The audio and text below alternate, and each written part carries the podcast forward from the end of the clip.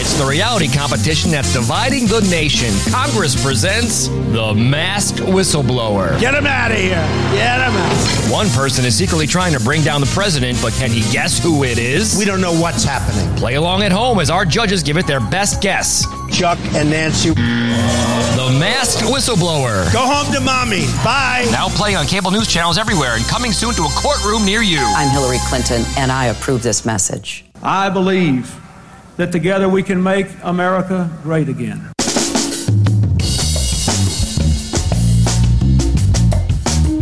Oh, there'll be no whistleblower talk on this here program today. Uh, good afternoon, everybody. Good morning, good evening, wherever you happen to be listening. Uh, welcome to another stellar episode of Everybody Calm Down, hosted by myself, Jimmy Failla, head writer for the Kennedy program on Fox Business. You can watch us Monday through Thursday at 9 o'clock Eastern Standard Time. You can also hear me every damn day on Fox Across America from noon to 3 on Fox News Radio.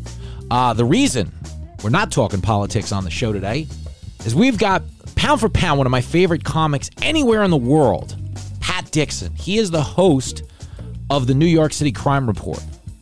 Uh, he is a comic that I I loved when I first met him in New York. I liked Pat before he liked me, meaning I knew his act and I loved his stuff before he quite understood the Jimmy Failla energy. Because I'm a lot for a lot of people. Like I'm loud. You know, I wear like loud, flashy clothes mostly because it distracts from my glaring lack of intellect. Like that's what I'm doing in Fox News. I'm walking around in real fancy stuff because people just assume I must know what I'm doing to be wearing stuff that, that like, well, look at that guy in the leather jacket with the tie thing he's doing. I, I would dare question a man of that intellectual might. Uh, meanwhile, back at the ranch, it's just me masquerading, trying to throw them off the scent of my mook accent. I sound like I'm in Fox News selling TVs that fell off the back of a truck on the Cross Bronx Expressway. But that's neither here nor there. And those are fine TVs, so don't judge me. But we're going to be talking to Pat Dixon, who it took him a minute, but over the course of the last probably seven or eight years, I've probably interviewed him or been interviewed by him like 20 times. This is our Frost Nixon, if you will. Uh, and I'm so excited because he's never been on Everybody Calm Down. I've had him on Fox News Radio several times. I've done some late night TV with him uh, on Red Eye and, and stuff of that nature, but we've never done a, an Everybody Calm Down. Uh, which of course is not only the greatest podcast in the world, but it comes with the greatest sponsors in the world. Uh, that being the fine folks at the Michter's Distillery. And I tell you every day on the show, it is an apolitical program. We don't care if you're Republican, we don't care if you're Democrat. Just don't be an a hole. That's all it is. I tell people be a Michter's guy, treat people nice, be low maintenance. That's what I want more of. I'm basically doing this show as like an audio safe space for the cool people who really don't care, nor do they have any interest in hating you because of your political views.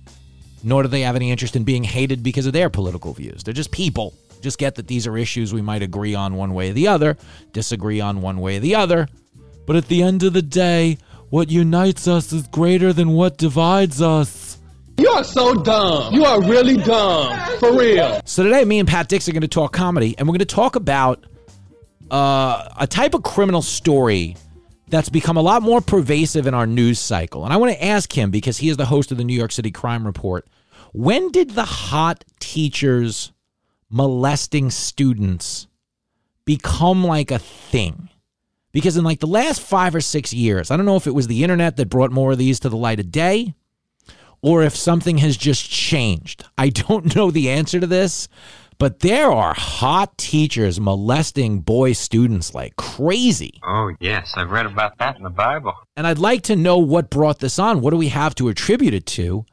Um, because it's everywhere. There's one right now that we're going to talk about when Pat comes back. There was a woman who was uh, just named Teacher of the Year in Texas who has since been caught giving oral sex to a student. And uh, I don't know if that's why she was voted Teacher of the Year, although I know that would have garnered her a lot of support in the cafeteria. Uh, but the woman's name was Randy Xaviera, and uh, she was Randy, all right, if you will, to borrow from Austin Powers vernacular. Uh, she got five years in prison and one thank you card. Oh, there it is. I'm being silly. The jokes will get better from here because Pat Dixon's coming, one of the best comics anywhere, a guy who has been unapologetically funny for as long as I've known him. Pat Dixon in 2019 still does this joke which could get him Mother Jones right out of the industry if he was a guy who gave a rat's you know what. But instead, he is married uh, to a superstar writer by the name of Mandy Stadtmiller, uh, no stranger to the New York Post herself, a stunning author, a fantastic human being, one of my favorite all around people. And Pat Dixon managed to land this show pony because he's just a funny, cool dude. He's himself. Here's a joke he tells in 2019. He goes, Yeah, it's, you know, anybody ever have sex on a plane? He's like, I fingered a girl on a plane late, uh, recently. He goes, and I was doing my thing, and then we hit turbulence. And I'm thinking, ah, well, this ought to wake her up. That's just how white folks will do you. I thought it was funny. It's funny. and, you know, in the Mother Jones world of like, how dare you make jokes about doing that to a woman or around that subject matter? The point is, Pat Dixon is one of the good guys who does joke about things that are grim and tragic that have a lot of power over people. Because he, like myself, is a human being who recognizes the value of being a comic and that we have the unique ability to take the power away from people's problems for moments at a time by cartooning something that would otherwise make you feel terrible. We laugh in the face of such adversities because that's the uniting, healing power of comedy. God damn it! We'll get into it with Pat Dixon when we come back. He joins us on the Michter's Voice line right here on Everybody Calm Down.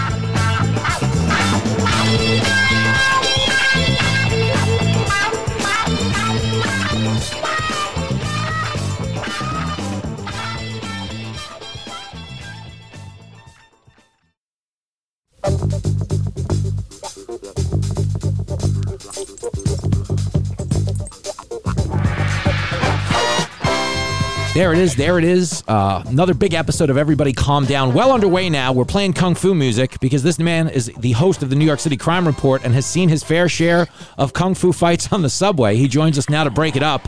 Uh, comedian Pat Dixon is in the house. Hey, Pat Dixon, what's up, man? Good morning, Jimmy. How you doing? I got to tell you, this is kind of a seminal day on the show because I've interviewed you on the radio a hundred times. I've been on your show a hundred times. You've actually never done my podcast, which is weird. It is weird. It's this is the maiden voyage for us, and, and a long overdue maiden voyage because we have, oddly enough, there's a lot of overlap in our fan bases.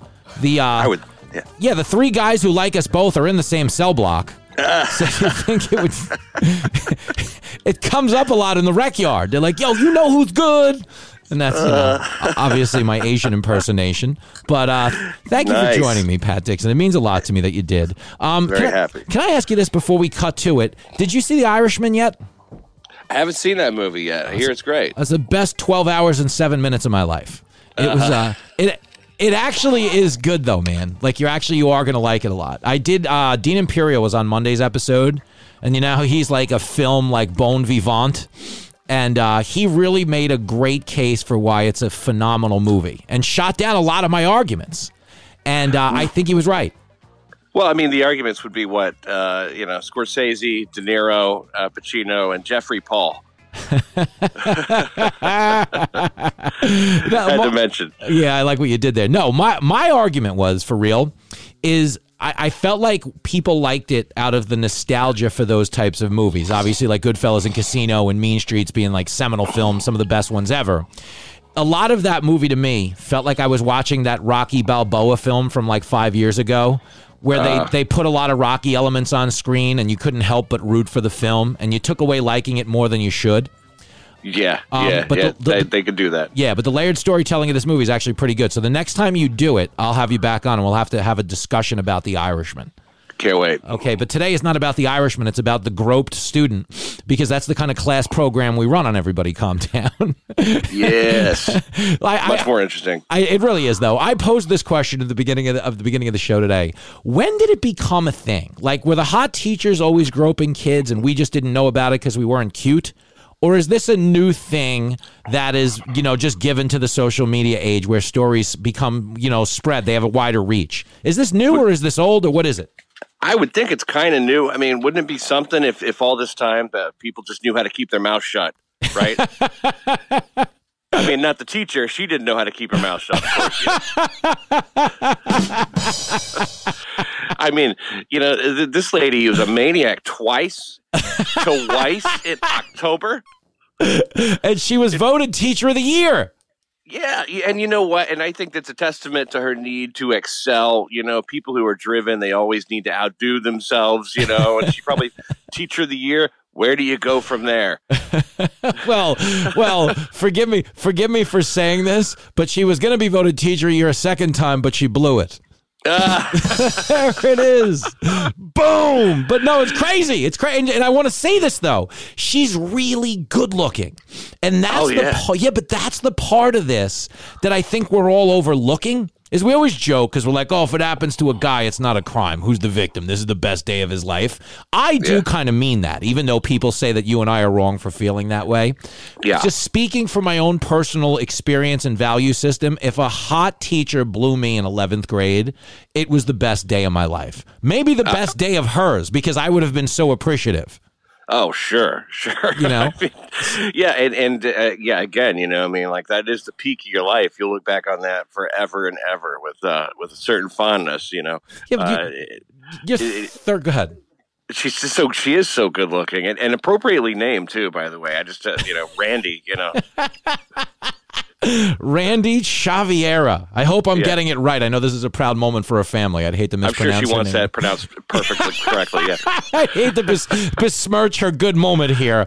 Um, Yeah. But I guess you're right. I bet you it has to do with um, like phones and and not necessarily social media, but the smartphone itself, because you can document this stuff in a way you weren't able to in the past. Like you used to have to take a Polaroid or take a photo and go get it developed from a guy who would vow never to show anybody but would keep three copies for himself. Um, but I bet you that's what it is. I bet you we're hearing more about these stories because the kid has to show somebody a message or the teacher has to send somebody a picture because apparently the kid's parents are the ones who found this, right? Oh. Yeah, they Well, you know, I know that he told them, you know, uh, that, that that this happened. Now, I don't know what the circumstances were that led to him telling it, but I think that um, you know, it, it could be also likely that. How do you not tell people? You know, I mean, like uh, it's.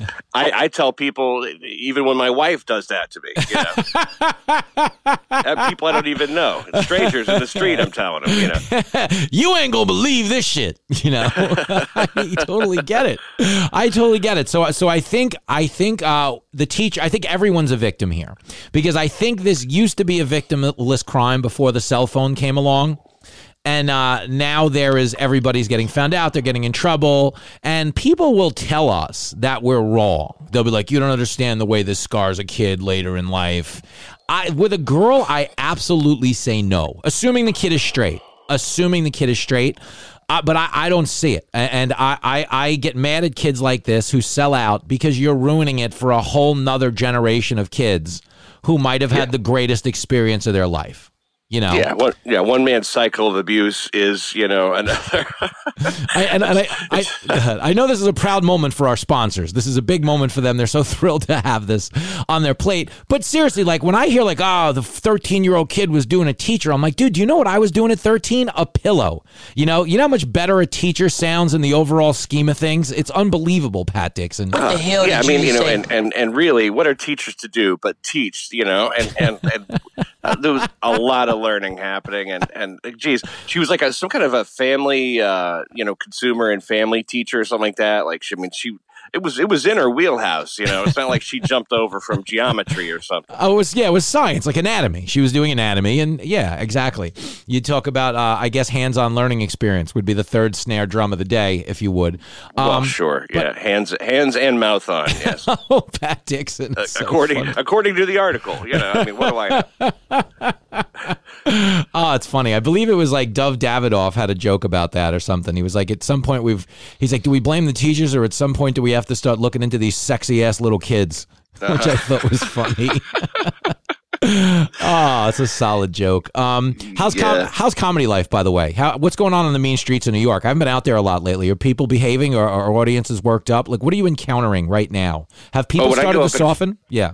Oh, when I go up in front of an audience, I, I know now that they can't wait to see somebody step outside the lines a little bit as far as uh, live stand up goes. That's been my experience. You know, I mean, like uh, a lot of people get concerned about, well, they're saying this on Twitter or they're saying, uh, you know, that on the news. And, and it's really come to a point where you don't have to say hardly anything in order to get that nice gasp and, and, and laugh, you know, that you used to. Uh, it, it's, uh, there was an article last night. You know, in fact, uh, Louis C.K. did some sort of a Holocaust joke in, oh, uh, like in, like in Israel. You know. Uh-huh.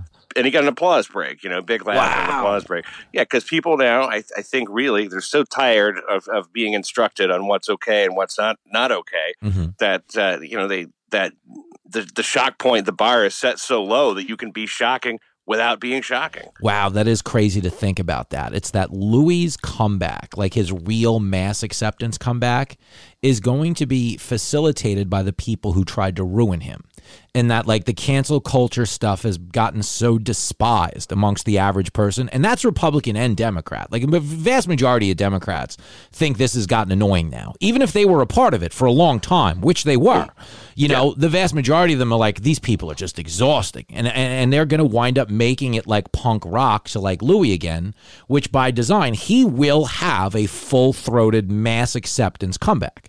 And he almost should pat dixon. I mean he's the only guy who sexually assaulted himself it's yeah. not even like it's, it's, not even like there was a person involved that got touched, you know. Um, yeah, I mean, he is a natural performer too, you know, so you can understand his need to have an audience. it's yeah, hard like, to try out new new material alone, you know. Uh, you, have to, ah. you, have to, really try it out live. Louis C.K. not a Catholic, but he does practice Palm Sunday and uh, it's Saturday and Saturday. Um, yes, that's funny. Is like, is are his shows like SeaWorld now? Is there a splash zone in the front? Do they get a poncho? How does that work? yes, he's become become the Gallagher, you know, of, uh, of, of, hotel comedy.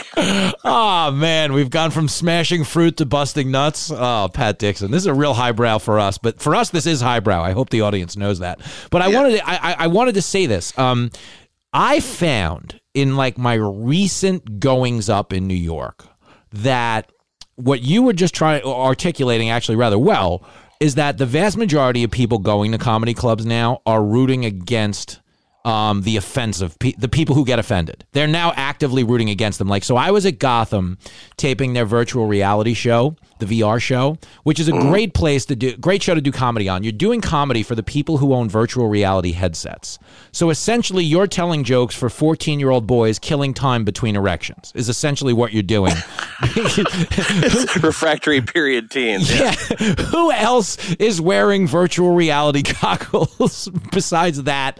But you're killing time for boys between pornos. But anyway, as and, was, and, and, it's a very short window you got too. Yeah, you gotta you gotta move quick with these jokes, Pat Dixon. So so I, I not even during my set, but during somebody else's set. I believe it was like Hasan Minhaj's set of all people, and uh, he fancies himself a comedian, and, and that's fine, and he's doing his own little thing.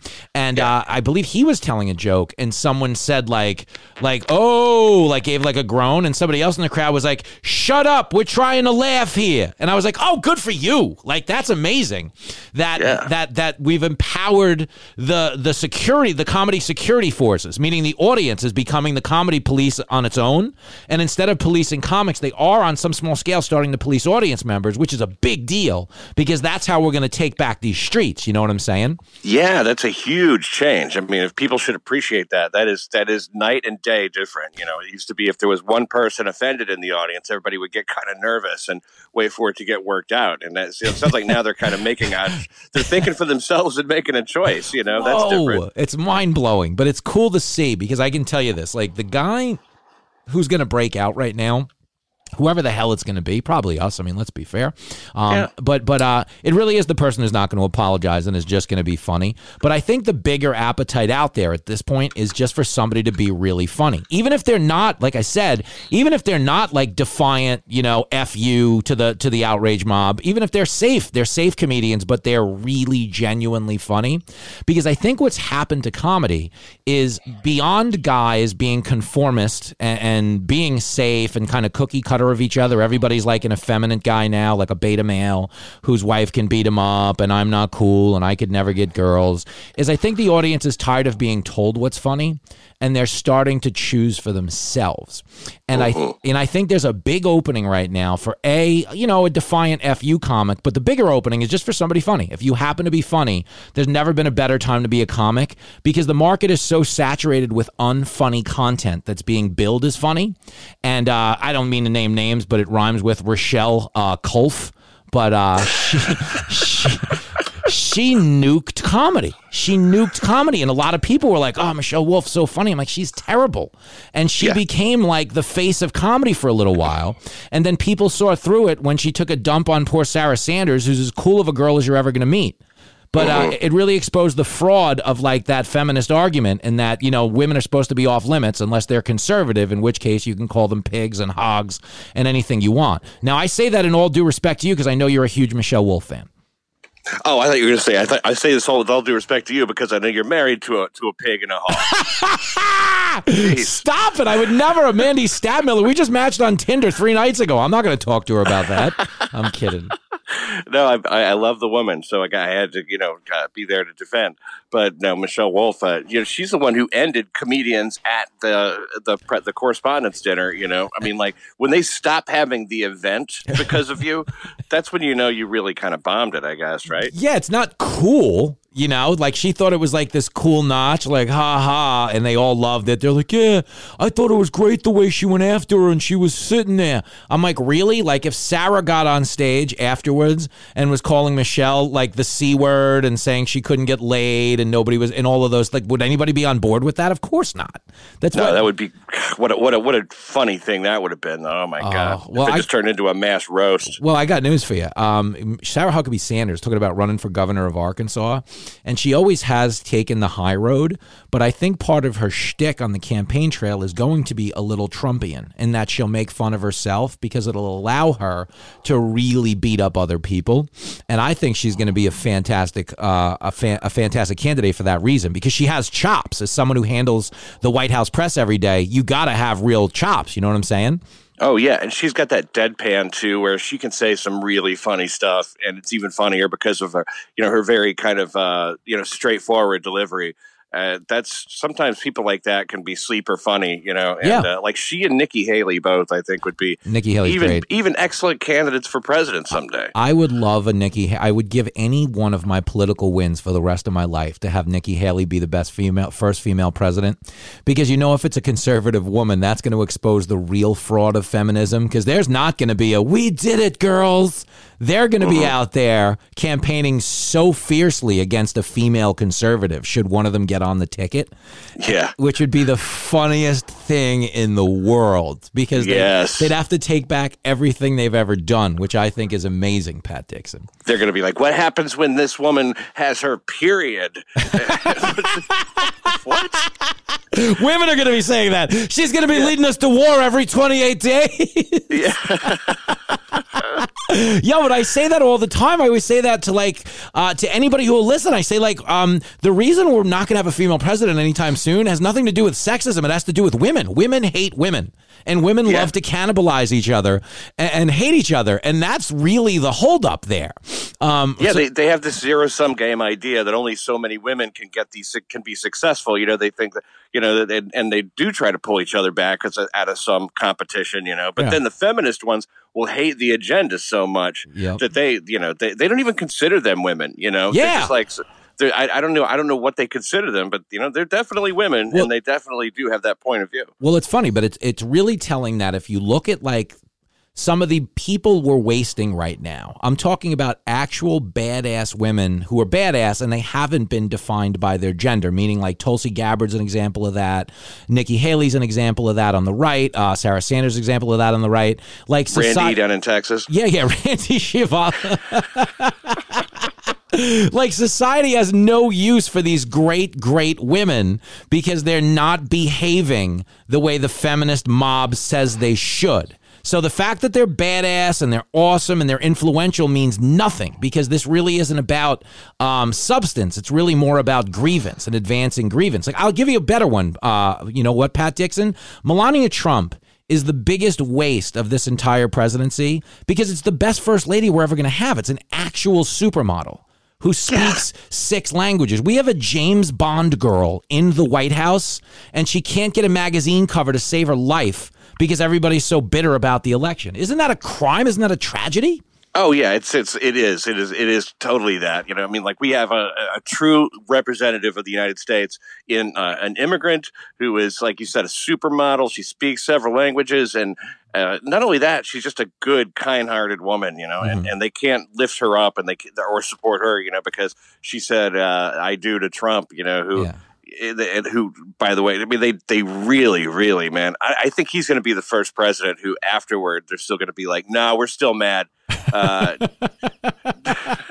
you know what's funny about Trump and, and guys, and you know we're dirtbags at heart. Um, you know, maybe not even deep down, but even on a surface level. Um, someone once told me a story, uh, a Democratic pundit on the air at Fox News Radio, about how she heard that Trump used to w- make Melania weigh in every Thursday. And I was like, I, I have completely, who knows if it's true, but I was like, there's a lot of guys that are going to laugh at that because it's so insanely funny that like, if yes. it is true, maybe it is bad. Maybe it's like not good with values and women shaming and weight shaming, but it's still also hilarious. The idea that they're in a marriage where that's actually a thing. Like, yeah, I mean, just it's it's just so it's so great. It's so great. It would it, it's uh you know the, the shooting a guy on Fifth Avenue thing to some degree there is some truth to that. You know, like uh, I, don't care. It's it's it's always funny. Yeah, uh, listen. I always say, being in New York, there's a lot of New York Knicks fans who would kill to be shot on Fifth Avenue, and I think that's the appeal of what he said. Is that it spoke to a lot of people here who were like, "Yeah, please shoot me. I'd love that." Um, but I yeah. think, I, I think like, be honored. Yeah, where you been my whole life, man? How many David Fizdale blowout losses do I have to sit through uh, before we address this? But I think that's going to be the tragedy, Pat. When this is over, is I think comedy will be better off when Trump ends because we're we're being forced to be desensitized to words because like he's not going anywhere. And as long as he's not going anywhere, people are going to learn to get over things. And it's like the outrage mob when it comes to fighting Trump. It's like, you know how when someone is like a little kid is swinging at them, so they put their hand on the kid's head so the kid can't reach them, but he keeps punching? Oh yeah. Like that's what he has done to the outrage mob. He's holding the kid's head and the kid's swinging at him, but the kid can't reach. And um, in a weird way, we'll be better off as comics when it's over. But this was so far the three of the worst years of comedy I've ever consumed. Like, yeah. yeah, comics have been embarrassing. The fact that comics were really trying to steer votes for most of this presidency was disgusting to me because, like, the joke of comedy is like, we shouldn't be in charge of anything. You know, I think that's what made us comedians is that we were able to recognize how flawed we are and given to wickedness, as they say in Unforgiven. Um, you know, we've, we've been a mess. and, and, I thought you were going to quote the Bible for a second. given to wickedness. And, um, you know, the day the people who started their careers getting paid in drink tickets are in charge of the democracy, like, I don't think it's good for us, you know? Yeah, well, I mean, it started with Jon Stewart in the Daily Show, and a bunch of people started to, oh, this guy actually, this is where I get my news. Oh, he you know? sucked, by the way. And and if the if the if the news hadn't abdicated its responsibility to actually sort of inform people and tell the truth a long time ago, mm-hmm. then you know maybe wouldn't uh, it would maybe the comedians wouldn't be looked at now as some kind of like a, a, a source, you know, yeah, or like a, it's so, true. And people have always put too much stock in their entertainers too comedians have a good way of sounding like they know what they're talking about, you know, because they can set up some kind of a sarcastic little example that, uh-huh. that you go, oh, mic drop, he's right, you know. Yeah. Uh, but the truth of it is, uh, you know, they can, they can, there could be fake news in comedy as well, you know, and you really have to consider the source. Yep. Well, Jon Stewart, I, to be honest with you, I hated the mm-hmm. Daily Show. I hated his version of it. Obviously, this version's like the number one streaming show at Guantanamo Bay. That's how they're getting. Con- that's how they're getting confessions out of people. They're like, "We'll make you sit through another Trevor no- monologue, or we'll make you watch Colbert." Um, but no, like Jon Stewart, what he used to do, and I saw through it at the time in a way that I was shocked a lot of people didn't. Is he loved to isolate clips out of context and react to them. So, like yeah. when I first went to Fox News, um, I had a my characterization of what the attitude was like inside Fox News was completely colored by the way he had portrayed it to me, and that's on me for thinking that. But the first time I was on a show called The Independents and I was in a pickle and I told an easy Obama joke that I thought would bring down the house. And Uh-huh. everybody just looked at me like, that joke doesn't really make sense in this context. Why did you do that, you idiot? And I was like, oh, I get it. You guys aren't actually doing what I was told you were doing, in that you're, you're all independent thinkers and each show has a different attitude towards politics. But I didn't Right. know that. And like, what yeah, John- that's actually going on. You know, you thought it was just all non sequitur uh, nonsense. Uh, Yes, be- and that's like that was like five years ago because Jon Stewart would do a thing where like we could be talking about a terror attack, right? And it would be like, you know, at MSNBC, they were like, we've got to find Al Qaeda. And at CNN, they were like, you know, we're sending in SEAL Team 6 to check the caves. And then in the Fox News, they would take a long clip where the guy was like, you know, we've got to police this and make sure we're asking all the tough questions. You know, there's a reason dinosaurs went extinct because something happened to them they weren't prepared for. But Jon Stewart would just cut it down to the reason dinosaurs went extinct. And then he would freeze the camera, look at you, and be like, dinosaurs? You're talking about effing dinosaurs right now? And the crowd would go crazy. And I'd be on my couch like, yo, this was obviously part of something much bigger. But that was like the shtick, and a lot of people bought into it, including myself. Like to be honest with you, and like you need to be away from something to realize just what it was. His Daily Show was terrible, and everybody's oh. always like, "Oh, it was so good." It was terrible. You know, it got to the point where he would just kind of like make the cute face and mug a little bit, and and that was it. You Yeah. know? it's like that's his political commentary is to like you know raise an eyebrow and shrug Mm-hmm. and uh, make a couple of weird noises. You're like, that's not political commentary, like- barely information. Yeah, no, he sucked. I really mean it. If I met him, I would talk to him about it. I wouldn't be mean to him. I'm not mad at the guy. I, I applaud his success. I mean, God, if I could, you know, if I could be there, I'd take all the money and all the fun and all the nonsense, and that's great. Sure, and in his defense, he did always say, "I'm a comedian." You know, Yeah. don't, don't look to me for anything political. But then he would go and and uh, you know debate Bill O'Reilly and get creamed. he did. He used to get roughed up by O'Reilly a lot. And then like the Colbert thing I couldn't stand. And like Colbert like is actually like him and Seth Meyers have actually failed the country. And what I mean by that, Pat, is that like uh, you know, a lot of Americans you, we used to have late night comedy as like a common culture. Like we grew up on Letterman at a time when Letterman was cool and great. He wasn't, you know, he didn't have the aesthetic of the suspect in every missing persons case in his local county with the big grizzly beard and everything. That, that, that's that's awful. Yeah, that that ruins everything. I know it's that and the fact that he has become like an activist where he's, you know, on Netflix trying to steer votes. It drives me crazy because like we used to turn to these people for end of the day escapism where like Yeah. we didn't know where they they leaned, they just make fun of things, we'd all laugh and we move on. But Colbert and Seth Meyers are act they're activists masquerading as comics. Wouldn't you agree? Oh, sure, absolutely. I mean, every every night it's it's anti uh, Trump stuff, and uh, th- th- it didn't used to be that way. You know, it, it used to be a lot more even handed. I mean, Carson was a great example of that. I mean, Mm-hmm. who really knew what he thought? And he, I mean, that's the whole, that's the whole idea. Yeah, People but- don't need, but we're living in a time where people really have to declare. You know, and if they don't declare, even Jimmy Fallon, what did he do? He mussed up Trump's hair. Oh. well, you humanized him. I know. mean, that's hardly he a, did- a ringing endorsement. You I know, but he did exactly what a late night candidate is supposed to do in that they Yeah. show you the candidate in a forum you don't ever get to see them in. Exactly. Yeah, you see a different side, and and he did it so simply, and and by you know doing his job perfectly and exactly the way that it should have been done. By not declaring, you know, then that he he was really they they gave him a hard time about it. Oh, that. did they ruined him? And now he and then he came had to come to the mob and and beg for forgiveness. And now Yeah. he's doing like anti-Trump comedy that doesn't look good on him. And he's losing to Colbert in the ratings. Which I'm being honest with you, like I've laughed harder at an orphanage on fire than I have at Colbert's show. And Uh, uh, I haven't quite laughed as hard as I do at that, but uh,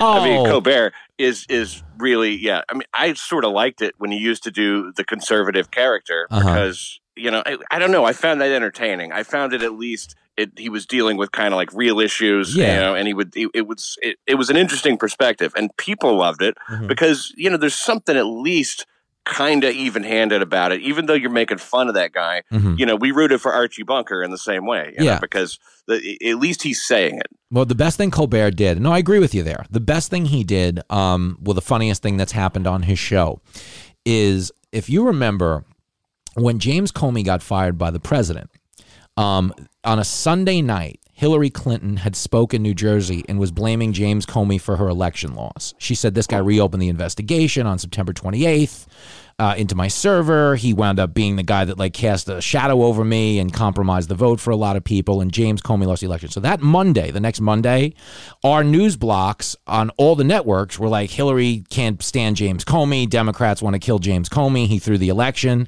Well, anyway, the next night, Trump fired Comey. And Stephen Colbert began his show by saying, We have begin tonight with a news break. We've just found out that President Trump fired James Comey. And the crowd gave a standing ovation because they had all been told they hate Comey. And then Colbert was like, no, no, no, no, this is a bad thing. This is a bad thing. We're, we're officially changing our position in real time. This is bad.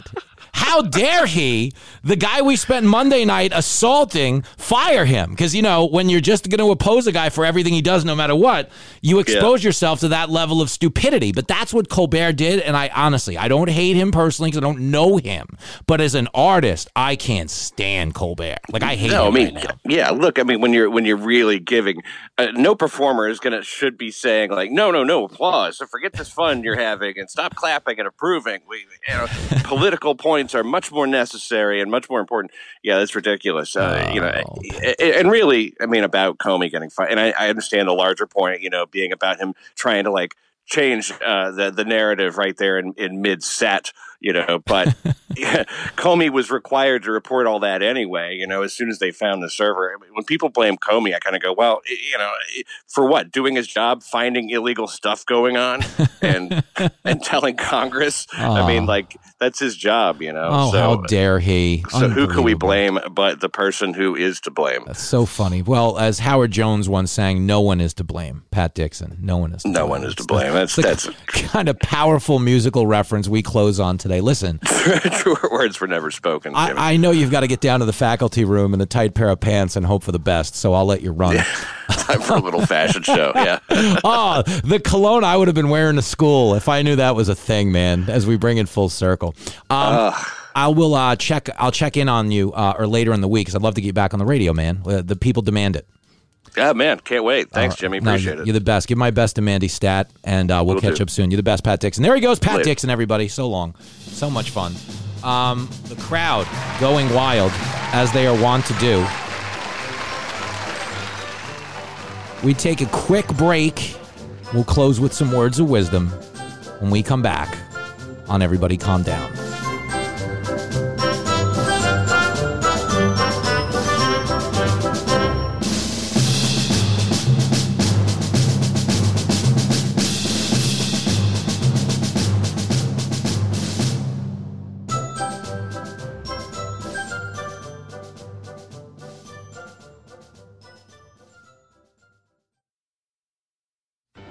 Hey, Greg, you want to help me read a few of these letters to Santa? Where's the big man? Ah, let me guess. Passed out from the eggnog again? Let's just say there's a reason he has a reindeer guiding his sleigh. I'll drink to that. Here's one from a kid named Justin Bieber. Bieber says he wants a pound of weed and a new Ferrari. Not sure if that's gonna fly. Mrs. Claus got rear-ended in a Ferrari once. But enough about her dating life. Hey-oh! this one's from a girl named Kim Kardashian. Says she wants a new butt.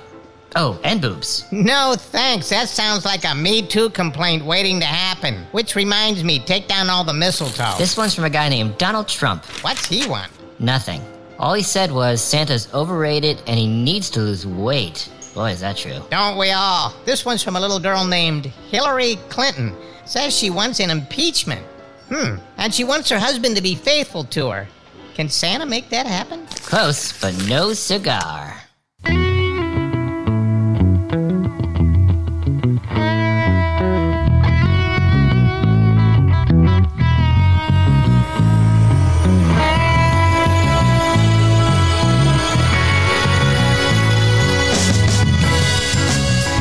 Show picks on Hillary Clinton way too much, by the way.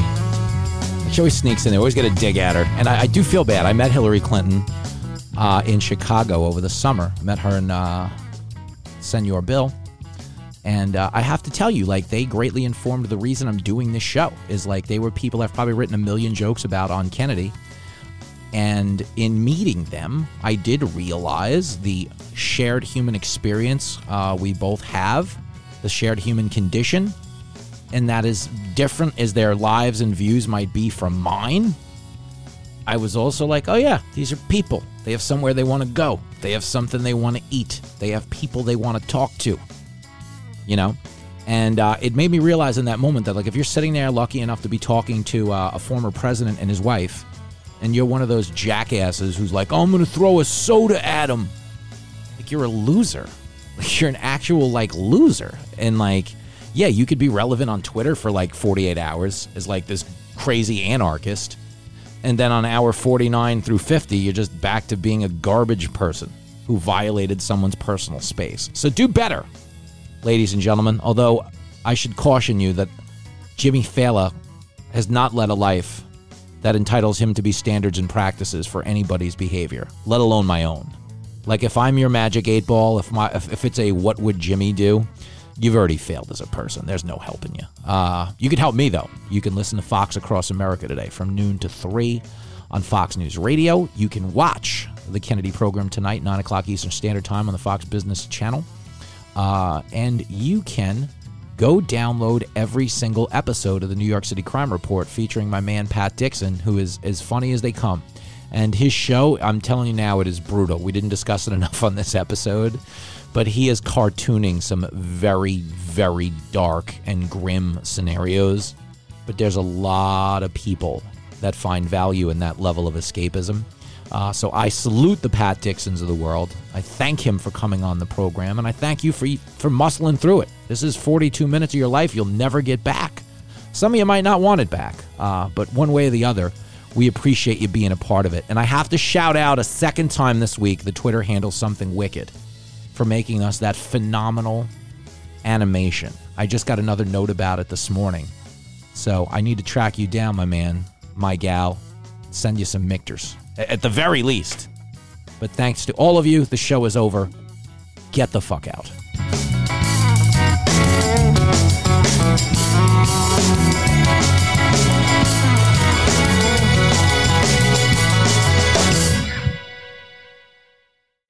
Go home to mommy. Go home. Bye. Go home to mommy. Go home to mommy.